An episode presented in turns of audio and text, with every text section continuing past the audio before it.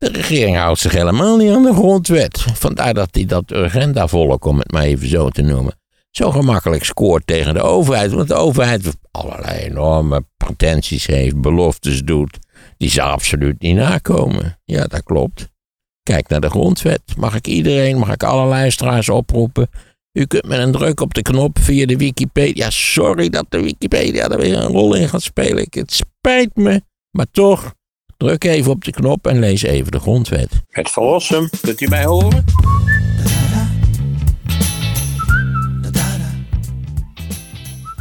Ik moet even zorgen dat ik dit prachtige boek. Oh, dat boek Alles heb ik... moet bevochten worden. Dat is van ehm, de familie Oostwegel. Hun eh, ontstaansgeschiedenis. Ik was daar laatst voor eh, de podcast Sea Level. Een interview gehad met Camille Oostwegel. En dan niet met senior, die het allemaal opgericht heeft, maar met junior. En die komt, eh, die komt binnenkort eh, online. Wel een interessant verhaal. Is het een hotel toch, of niet? Ja, In, in Zuid-Limburg? Sint-Gerlach, waar wij toen waren met Michiel Vos. Ah, oké. Waar ik de paraplu gejat heb. Ja, pak, even je microfoon, want die kun je ben niet nog een horen. paraplu verslinden. Pak even de mic. Nou ja, je gaat de deur uit met regen. Ja, En, en dan ben je ergens en dan ondertussen gaat de zon schijnen. En, en dan wandel je weg zonder aan je paraplu te denken. Toch? ja precies. Zo werkt het bij mij met de paraplu's. Bovendien zie je bij dure hotels. Hebben ze altijd zo'n stand waar wel, wel 20 paraplu's staan. Dat klopt. Zo, ik moet daar niet mee knoeien met dat water. Zo'n heel dik boek zegt, jongen, jongen. Waarschijnlijk met forse subsidie tot stand gekomen als ik het zo bekijk. Dat zou best nog kunnen, ja. Ja, Hey, eh, weet je wie ook een boek heeft geschreven? Eh Cenk Willink. Die heeft weer een nieuw boekje. ja, ja, zeker. Ik eh, had een, een interview met eh Midas Dekkers, Jake Willink en mij door Nathalie Huigsloot. Een leuk gesprek. En ging het ook over het nieuwe boek? Nee, het ging eigenlijk niet over het nieuwe boek. Het ging eigenlijk over, nou ja, de bekende problemen van Nederland in de afgelopen twintig jaar. En natuurlijk vanzelfsprekend over de klimaatcrisis. Het Tijd tegen heet het boek. En hij klaagt vooral dat, eh, dat hij wel vaak wordt aangehaald, maar dat, dat er eigenlijk helemaal niets met zijn ideeën wordt gedaan. Ja, op dat punt vind ik dat verrassend naïef eigenlijk. Want ik denk dat het idee dat je met verstandige ideeën, waar je ze ook ventileert, of je er nou een boek over schrijft, of een essay in de krant of voor de televisie gaat zitten, dat maakt niet zo heel veel uit. Het idee dat verstandige ideeën ook onmiddellijk verrassende invloed zullen hebben, dat is een ingrijpende misvatting, zou ik zeggen. Waarbij hij zelf toch, hij is eh, betrokken geweest bij het landsbestuur. Eh, We hebben al eens eerder gepraat over de twee hoge colleges van staat, namelijk de Raad van State en de Algemene Rekenkamer. En daar was hij vicepresident van, Ja, hè? precies. Daar heeft hij een belangrijke rol gespeeld. Die twee instellingen hebben in de loop der jaren een reeks van zeer verstandige adviezen gegeven, die achteraf volkomen juist bleken te zijn, waar de regering zich niets van heeft aangetrokken. En evenmin natuurlijk de Tweede Kamer, die de regering wellicht had kunnen attenderen op deze verstandige adviezen. Dus nee, daar ben ik nou niet zo verbaasd over. Nee, het idee dat, dat verstandige mensen die vanaf de zijlijn uitleggen hoe het eigenlijk gedaan moet worden, dat die invloed zullen hebben, dat is een heel naïeve gedachte. Echt waar, dat is een heel naïeve gedachte. Terwijl zijn dingen die hij zegt toch niet zo slecht zijn. Hij zegt bijvoorbeeld in Nee, boekje... nee, in tegendeel, hij heeft in alle denkbare opzichten groot gelijk. Ja, politici moeten oog hebben voor de uitvoerbaarheid van hun plannen. Ja, zeker. Ja, en trouwens, dat geldt ook voor de Tweede Kamer. En dat hebben ze natuurlijk totaal niet, omdat de meeste plannen en, en, en, en wetten en zo, dat is allemaal gelegenheidswerk. Vaak, vaak natuurlijk ook eh, op basis van, van incidenten in de samenleving.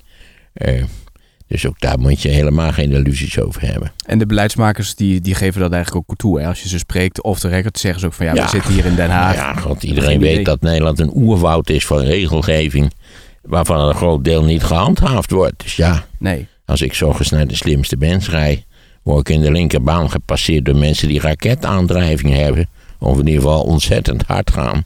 Ja, wordt daarop gehandhaafd? Nee, 0,0. Dat is al jaren zo. Maar je hoort het toch ook in gemeentes? De A27 is kennelijk geen handhaving voor de, voor de snelheid. Nou, af en toe staat er wel een flitser. Maar eh zou trajectcontrole moeten doen. We hebben het eerder al over gehad. Dan ben je van het probleem af. Want dat werkt wel. Ja, want op de A2 werkt het vrij redelijk, toch? Ja, alleen buitenlandse eh, toeristen. Die hebben het niet door. Ja. Die rijden nog hard. Ja, maar goed, die krijgen dan natuurlijk een bon. Ik heb begrepen dat er ook binnen de EU bonnenuitwisseling is. Zeker. Ja, ja. Als je in Duitsland hard eh, rijdt, krijg je ook een mooie Dan foto zullen die. Duitsers ervan opkijken, aangezien onze bekeuringen, dus ik geloof twee keer zo duur zijn als het Europese gemiddelde. Ja. Hey, maar dat hoor je toch ook bij eh, gemeentes dat ze zeggen, er is hier een plan bedacht en er is geen enkele ambtenaar eens even komen kijken op het kruispunt hoe de situatie is. Het is gewoon vanuit het kantoor is het bedacht. Ja, dat gaat vaak zo. Ja. En dat is, eh, dat is op dat punt, ja, je zou kunnen zeggen, we moeten een realiteitsambtenaar aanstellen. Die eigenlijk voortdurend gaat kijken hoe reëel eigenlijk is datgene wat er gepland is of wat eventueel al uit is gevoerd. Nou, de overheid had nou begin dit jaar de staat van de uitvoering, hè, waarmee ze een soort van balans maakten van hoe staat het eigenlijk met de uitvoering in ons land. Ja, dat gaat meestal volgens mij over hoe, hoe- op welke wijze de ministeries het geld hebben uitgegeven. En dan blijkt altijd dat, ze- dat miljarden wel zijn uitgegeven, maar niemand weet waaraan. Nou, en hoe effectief is het? Daar wordt natuurlijk ook naar En gekeken. hoe effectief is het, ja. En het tweede punt wat hij noemde is een democratie kan niet zonder actieve burgers. En hij noemt dat burgerschap is een publiek ambt. Ja, dat is hartstikke mooi gezegd. En, en ik, op zichzelf ben ik het daar ook eh, enorm mee eens. Maar ook dat is iets wat we niet gaan doen. Omdat voor eenvoudige reden dat je dan eh, een betrekkelijk grote hoeveelheid burgers zou moeten hebben. Die bekommerd zijn om, om, laten we zeggen, het algemene lot van de samenleving.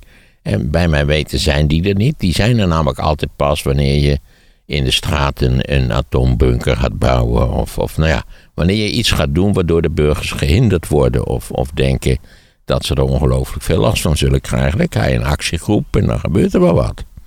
Of het kan zijn natuurlijk, oh, ja, ik heb twee jaar zelf was ik onderdeel van een actiegroep die zich bezighield met de Malibaan in Utrecht. Dus dan gebeurt er wel wat. Ja, zeker, want het heeft uiteindelijk, moet ik zeggen, anders dan ik verwachtte, heeft het wel effect gehad. Maar is dat niet precies wat hij hier bepleit? Ja, dat is wat hij bepleit, maar dat, dat is, eh, die participatie is zeer beperkt bij mijn weten. Eh, die is sterk gestuurd door, door lokale belangen, dat, zo lokaal dat je bijvoorbeeld in de straat een, een kwestie hebt, zo, zo in die geest. En bovendien is daar het probleem natuurlijk dat dat altijd dezelfde soort van mensen zijn, namelijk hooggeschoolde elitaire mensen. Ja, is dat zo? Ik heb toch ook wel het idee dat de andere bevolkingsgroepen toch ook wel... eh, nou ja, daar merk je in ieder geval in Utrecht weinig van. Ja. Maar goed, is het niet... Op zich is het goed toch als er iets mis is, dat Nee, hij heeft allemaal. Ik lees dat eerste boekje. Ik heb dit nieuwe boek niet gelezen, maar ik heb dat eerste boek van hem gelezen. En dat is een in allerlei opzichten vrij onthullend boek. Ja. Nog één ander punt. Topambtenaren moeten vakkennis hebben van het ministerie dat ze Ja, besturen. ja, ja, ja, ja, maar dat hebben we eerst zo. Eerst bleven de topambtenaren heel lang zitten. En dan werd er ook altijd gezegd: ja, eh Jans is wel minister, maar iedereen weet dat Pietersen, de topambtenaar, die zit er al 30 jaar in die runtetent. En die minister heeft geen bal te vertellen. Toen hebben ze die hele ambtelijke dienst, die hebben ze opgeschud en veranderd. En nu wordt er gerouleerd. Dus zolang je, als je vijf, zes jaar op het ministerie zit, hup. Zodra je ongeveer weet hoe het werkt, word je eruit gehaald en ga je naar een ander ministerie. Dat hebben we met, met open ogen en dat, dat was beleid. Belangrijk, vernieuwend beleid, wat breed gesteund werd. En nu blijkt dat, zoals zoveel dingen die ooit breed gesteund zijn, rampzalige resultaten te hebben. In de zin dat die topambtenaren meestal niet weten waar het over gaat. Ja, hij heeft groot gelijk.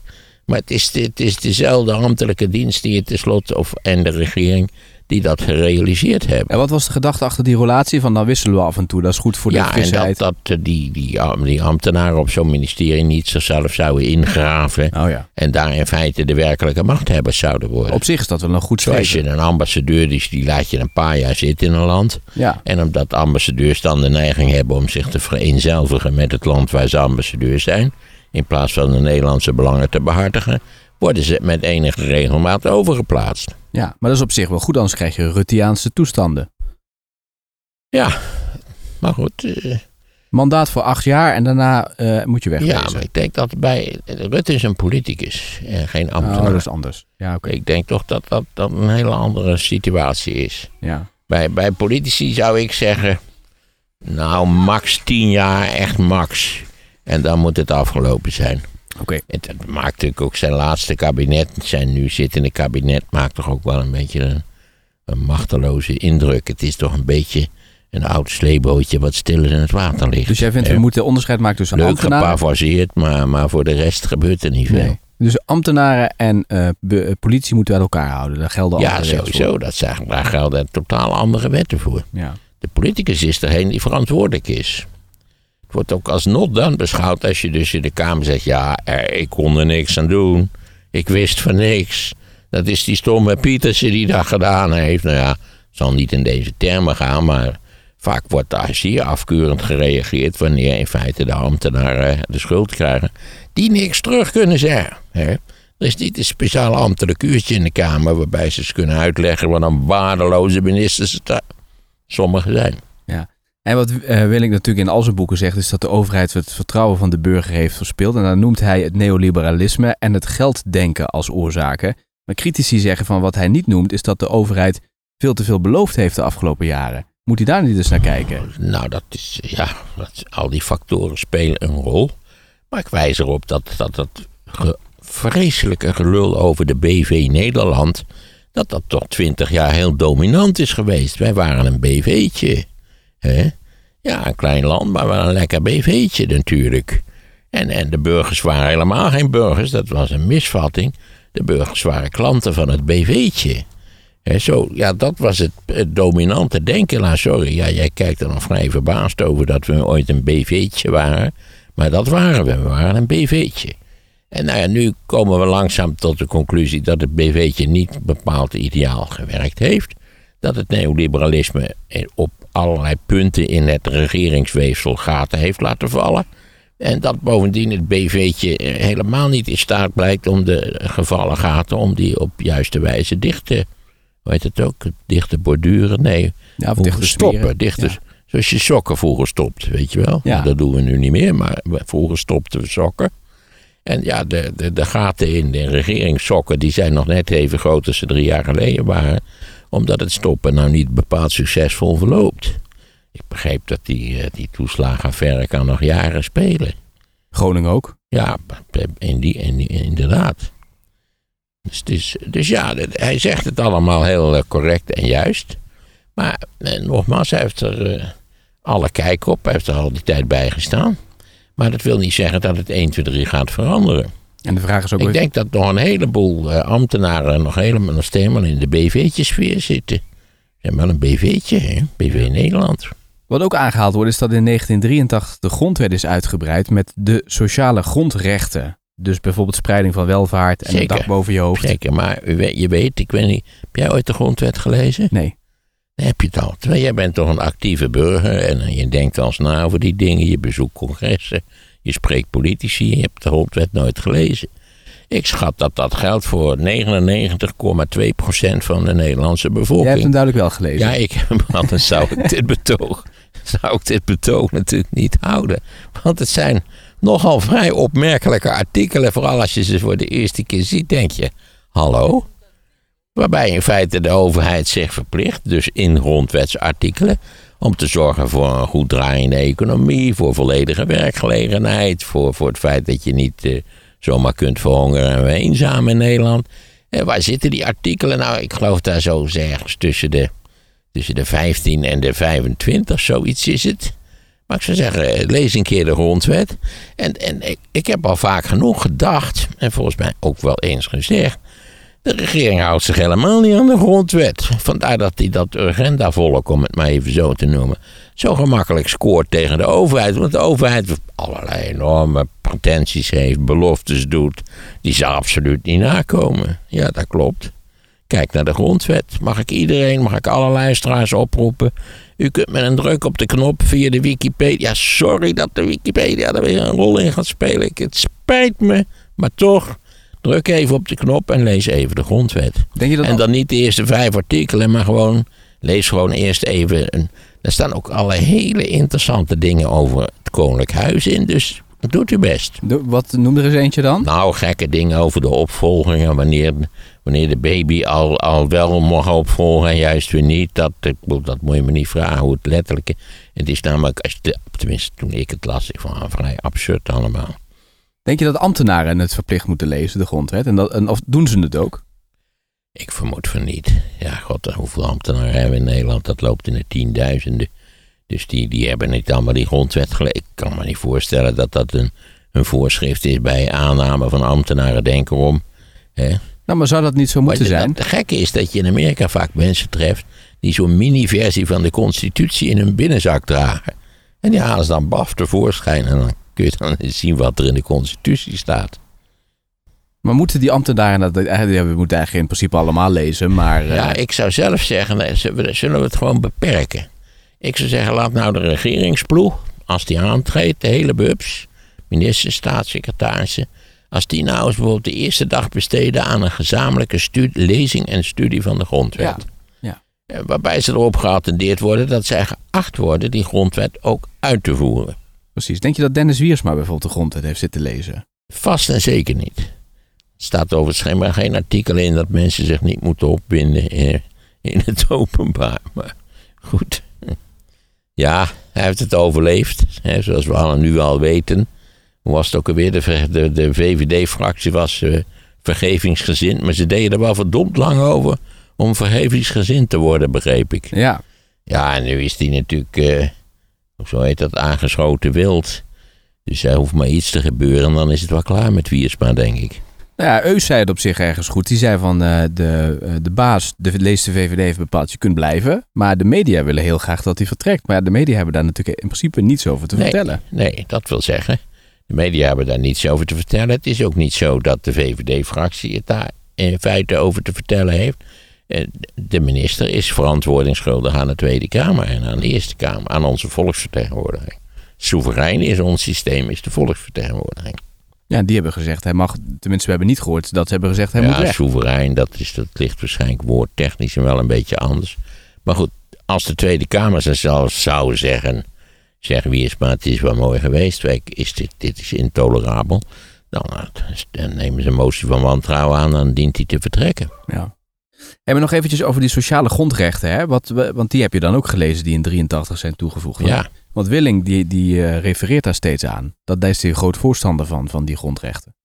ik vind het mooi dat ze erin staan, maar nogmaals, eh, het zou nuttig zijn als een regeringsploeg eh, eerst eens goed zou kijken wat ze eigenlijk gehouden worden te doen. Ja. Ik denk dat ze daar eigenlijk vrijwel geen enkel benul van hebben. Het zou mij niet verbazen als we tal van ministers en staatssecretarissen zouden hebben die de grondwet nooit gelezen hebben.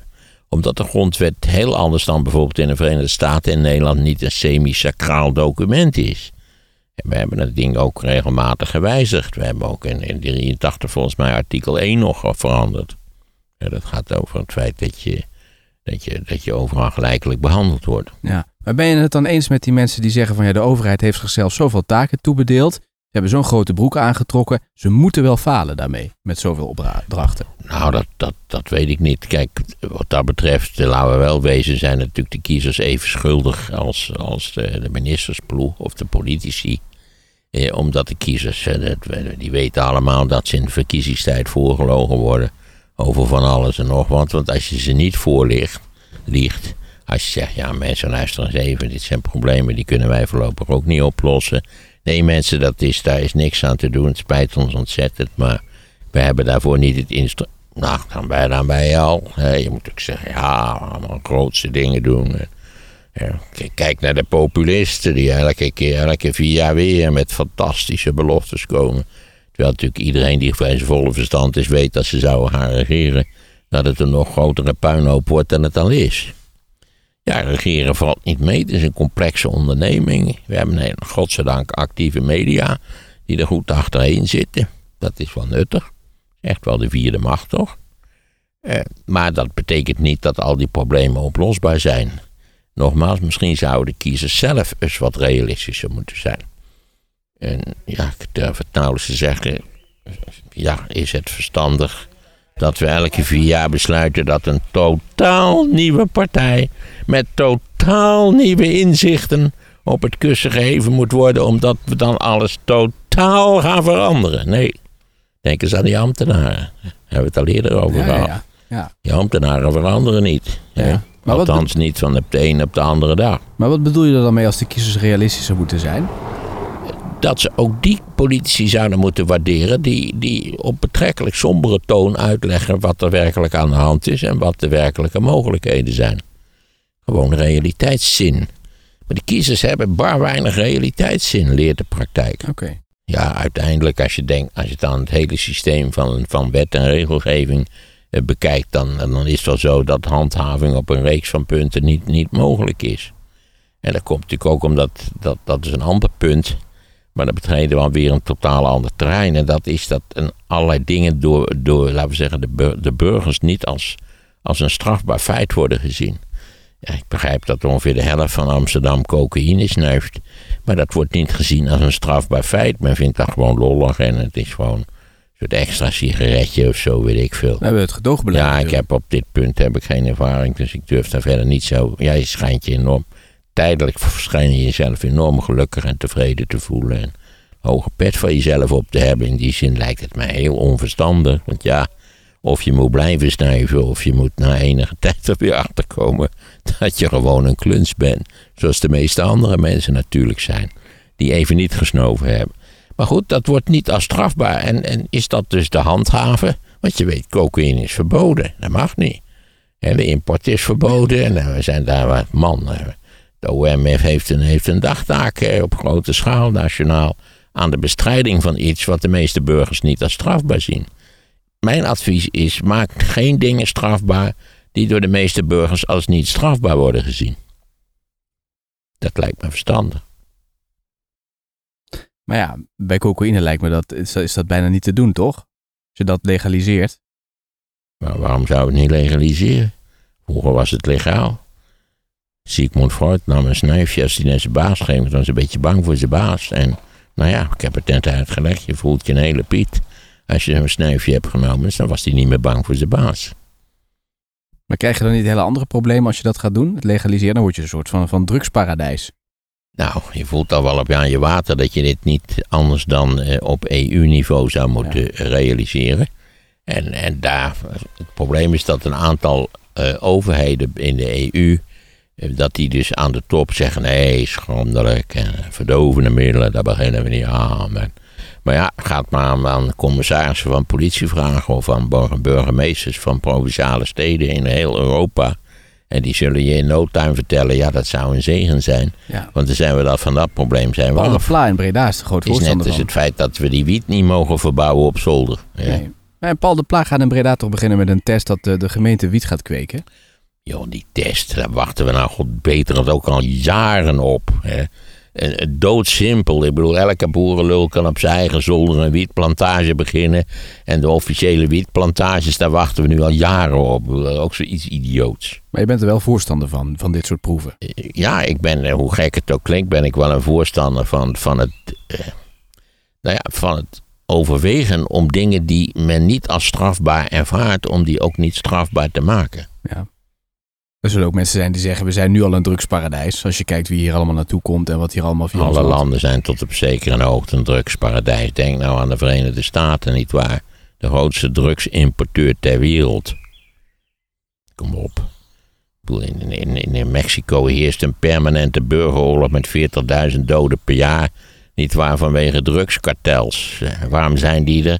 Omdat het een, een, een massa, het is gelddruk om die rommel naar Amerika te exporteren. Nog één ander ding uit het boekje van eh Willink, want er komen best wel wat kritische commentaren op. En een van die commentaren is van, ja, die Willink, die heeft makkelijk lullen. Die heeft zijn hele leven bij de overheid gezeten, die heeft niks anders gezien. Dus ja, het is toch een beetje een gekleurd beeld van wat we te horen krijgen. Dat is het ongetwijfeld, waarbij dus de, de klagers, neem ik aan, uit het bedrijfsleven of zo afkomstig zijn. En die hebben weer een eigen bril op die ook vertekent. Als iets vertekent, dan is het als je nooit zo'n gesprekje tussen ondernemers gehoord. Dat je ook wel eens denkt, jongens, kom op. Ik zie altijd die Hoe programma's realistisch, bij, eh, bij hoe realistisch zijn jullie van eigenlijk? Harry Mens, die heeft altijd dat soort programma's op RTL. Dan denk je altijd, Ja, nou weet je, eh, je kunt in Nederland niet geld verdienen. eh, Stomme ambtenarij, weg ermee. Eh, vrije, het is toch wel heel gauw een soort van vrije jongensretoriek. Ja, kijk, als, zolang het, het, het bedrijfsleven altijd denkt dat de overheid een last op hun, de schouders van het bedrijfsleven is, eh, heb je een verkeerde perceptie. Een, een goede en effectieve overheid is essentieel voor het functioneren van een betrouwbaar bedrijfsleven. ja, maar er zit misschien wel... En, en de overheid moet bijvoorbeeld zorgen dat al die lui zich aan de wet houden. Mm. Maar en dat als jouw concurrent dus eigenlijk in het geheim zich helemaal niet aan de wet houdt, maar een beetje een potje ervan maakt, Niet waar? Dat, dat heeft voor de ondernemer die dat niet doet hele vervelende gevolgen. En moet je tegen kunnen optreden. Dat Daar moet je tegen kunnen optreden. Eh, patenten dienen gehandhaafd te worden. Wie gaat dat doen? Eh, dat is de overheid die dat doet. Ja. Er is een balans tussen zeg maar, hoe afhankelijk je burgers maakt van de overheid. Er is altijd een balans. En waar die precies ligt, dat is duister. Maar een balans is er natuurlijk altijd. Want helemaal aan de uiterste kant hebben we een verlichte dictatuur. Op zichzelf zou dat geen probleem zijn, mits ik de dictator word. En aan de andere kant hebben we de totale vrijheid, nietwaar, van de, van de jungle.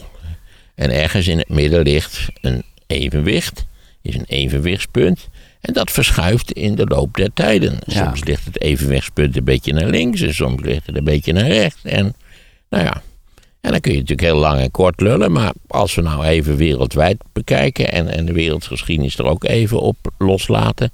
Moet je zeggen dat de kleine West-Europese landen na de Tweede Wereldoorlog. bij alle gebreken die, die ik haarscherp zie. en waar ook Willink de grootste gelijk van de wereld in heeft en ook anderen. Niet waar zijn dat de prettigste landen ter wereld. en ook in de hele menselijke geschiedenis om te wonen. Maar vind je niet dat we te veel naar de overheid kijken? Want als jij bijvoorbeeld met de vuilnis hier problemen hebt, dan zeg je wel ja, gemeente Utrecht is het schuld. Die moeten optreden. Moeten Ja. we niet zelf oplossingen bedenken Nou, meer? sterker nog, de gemeente Utrecht heeft het probleem veroorzaakt. En dat is langs democratische weg gebeurd. Dat is het probleem. Dat we zeggen, een meerderheid in de gemeenteraad, neem ik aan, want ik heb het niet eh, detail gevolgd, heeft besloten dat verzamelpunten een geweldig idee zijn. Want dan hoeft die vuilnisauto niet steeds 15 meter op te trekken, maar die kan één keer stoppen. Eh, ons verzamelpunt, dank u wel gemeente voor het fantastische verzamelpunt, blijkt veel te klein te zijn zodat met ernaast. enige regelmaat staan er, weet ik veel, 15, 20 zakken te wachten. Precies, en dat mag die officieel een niet. hè? gra grage prooi zijn voor onze lieve katten en kauwen. Dank u wel, gemeente. Meesterlijk idee. Schitterend uitgevoerd. Alleen heeft u er niet voldoende over nagedacht. En officieel mag dat volgens mij ook niet. Je moet die zak dan, als die dan niet in kan, moet je die weer mee naar binnen nemen. En dan Ja. moet je wachten totdat de bak Maar weer leeg is dit is. een hele brave straat met vol met hele brave burgerlijke mensen. Maar zo braaf en burgerlijk zijn ze nou ook weer niet. Ze laten die zak daar gewoon achter. Ja, maar dan hebben we controleurs en die gaan die zak openmaken. En die zien een brief van Van Rossum en die zeggen... Van Rossum, boete, je hebt de, de, de, de vuilnis hier neergezet. Dat mag Oké, niet. ik hoop dat ze dat doen. En ik hoop dat we er dan een hele fijne zaak van kunnen maken. Want ik zie toch de, de, de gemeente als de uiteindelijke veroorzaker van het probleem. Ja. Maar de vraag was, zijn we niet afhankelijk van de overheid? Kijken we niet te snel naar de overheid? Ja, als, we, als ons iets vervelends overkomt, dan kijken we naar de overheid. Maar op een groot aantal terreinen is het nogmaals, de overheid is hard nodig. En we kunnen gezamenlijk, democratisch besluiten hoeveel overheid we willen hebben. En ongelukkigerwijs, in de afgelopen 25 jaar vond de meerderheid van de Nederlandse bevolking, die vond eigenlijk dat de overheid wel wat minder kon. Dat zo'n BV'tje, dat dat eigenlijk wel het aller, allerbeste was. En nu zitten we met de gebakken peren, want dat blijkt uiteindelijk op de wat langere termijn geen verstandig overheidsbeleid te zijn geweest. Dat hebben we democratisch besloten. Het is niet zo dat het, nou, dat is een van de gekste dingen natuurlijk als je daarop terugkijkt. Dat eigenlijk uit alle opinieonderzoek altijd blijkt dat mensen grote voorstanders zijn van een verzorgingsstaat. Die toch een soort zekerheid biedt in, in, in als je getroffen wordt door moeilijke tijden. En, en op dat punt heeft onze overheid ook deels zijn eigen koers gevaren. En met name de VVD, niet waar, heeft natuurlijk aan de, aan de randen van de verzorgingsstaat allerlei rafels veroorzaakt. Waar we nu mee, eh, mee zitten. Die nu opgelost moeten worden. Nou, Overigens met medewerking van de Partij van de Arbeid, laat ik het toch even bij, daarbij zeggen. En D66 doet ook mee. Zeker. Cenk Willink dus. Ehm het tijd tegen, zo heet dus dat boek. Een boek wat dus veel gelezen wordt, maar met zijn ideeën wordt nauwelijks iets gedaan. Dat is dus ook de klacht die hij zelf heeft eh, eh, verkondigd. Ja, dat is een heel naïeve klacht, maar goed. Eh, kom terug op mijn punt. Het idee dat je met verstandige adviezen mensen. Heeft, heb, heb, heb, heb je nooit kennis gehad die jou dan een advies vragen? Wat zou jij doen als dit of dat gebeurt? Nou ja, je denkt er serieus over na. Je komt tot een serieus advies. Dat geef je. Hartelijk dank. Houd je kennis aan jouw advies. Ben je gek? Hij weet al lang wat hij gaat doen. Maar hij hoopt eigenlijk dat je een advies geeft wat zijn standpunt steunt. Ja, maar als je autoriteit hebt op een bepaald gebied, en dat heeft Cenk Willink door zijn staat van dienst. Nee, hij heeft helemaal geen autoriteit meer. Nee, Ja, hij is, hij, is, hij is deftig en heeft een grote reputatie. En hij heeft weet ik hoeveel kabinetten in elkaar gelijmd. Of weer aan elkaar gelijmd. Dat is allemaal waar. Maar het is niet zo dat Rutte dat boekje gaat lezen en denkt... Nou, nou, nu Jake Willink het zegt... Ik vond dat al zo'n schat van een man. Ga ik het toch eens even kijken of we dat niet kunnen doen. Nee, zo werkt het niet. en dat interview wat jij hebt gehad met hem, waar komt dat eh, te staan? Ik, als ik het wel heb in de Haagse Post... Maar dat, ik ben op dat punt altijd enorm laks. Een schriftelijk eh, stuk is dat dus. Ja, ja, dat is een schriftelijk stuk. Ja, het is geen, eh, het is geen tv of, of, of radio eh, ding.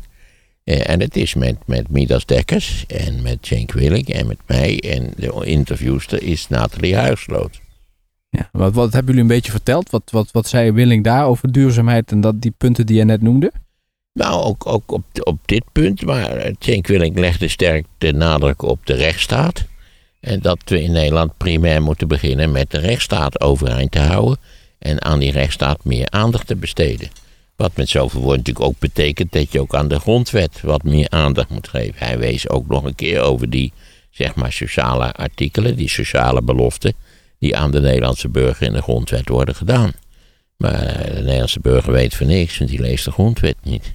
Ik weet niet, misschien lezen ze hem wel bij, bij hoe heet het, eh, eh, hoe heet dat nou, staat huishoudkunde op de middelbare school of zo. Oh, je maatschappijleer of zo. ja, maatschappijleer, Ja. zo heet dat, ja.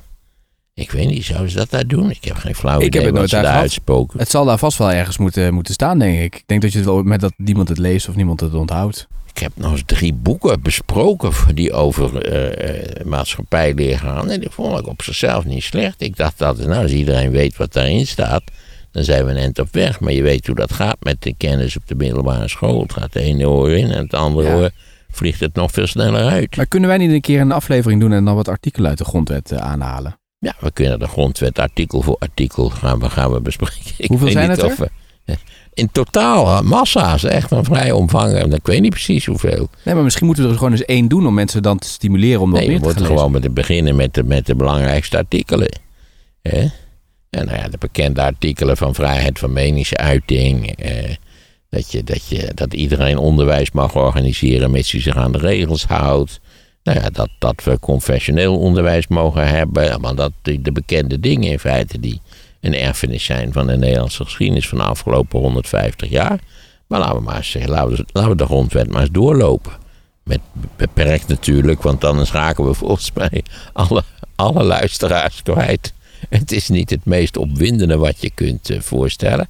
Maar het is wel nuttig dat mensen weten wat erin staat. Ja, dat, dat denk ik wel.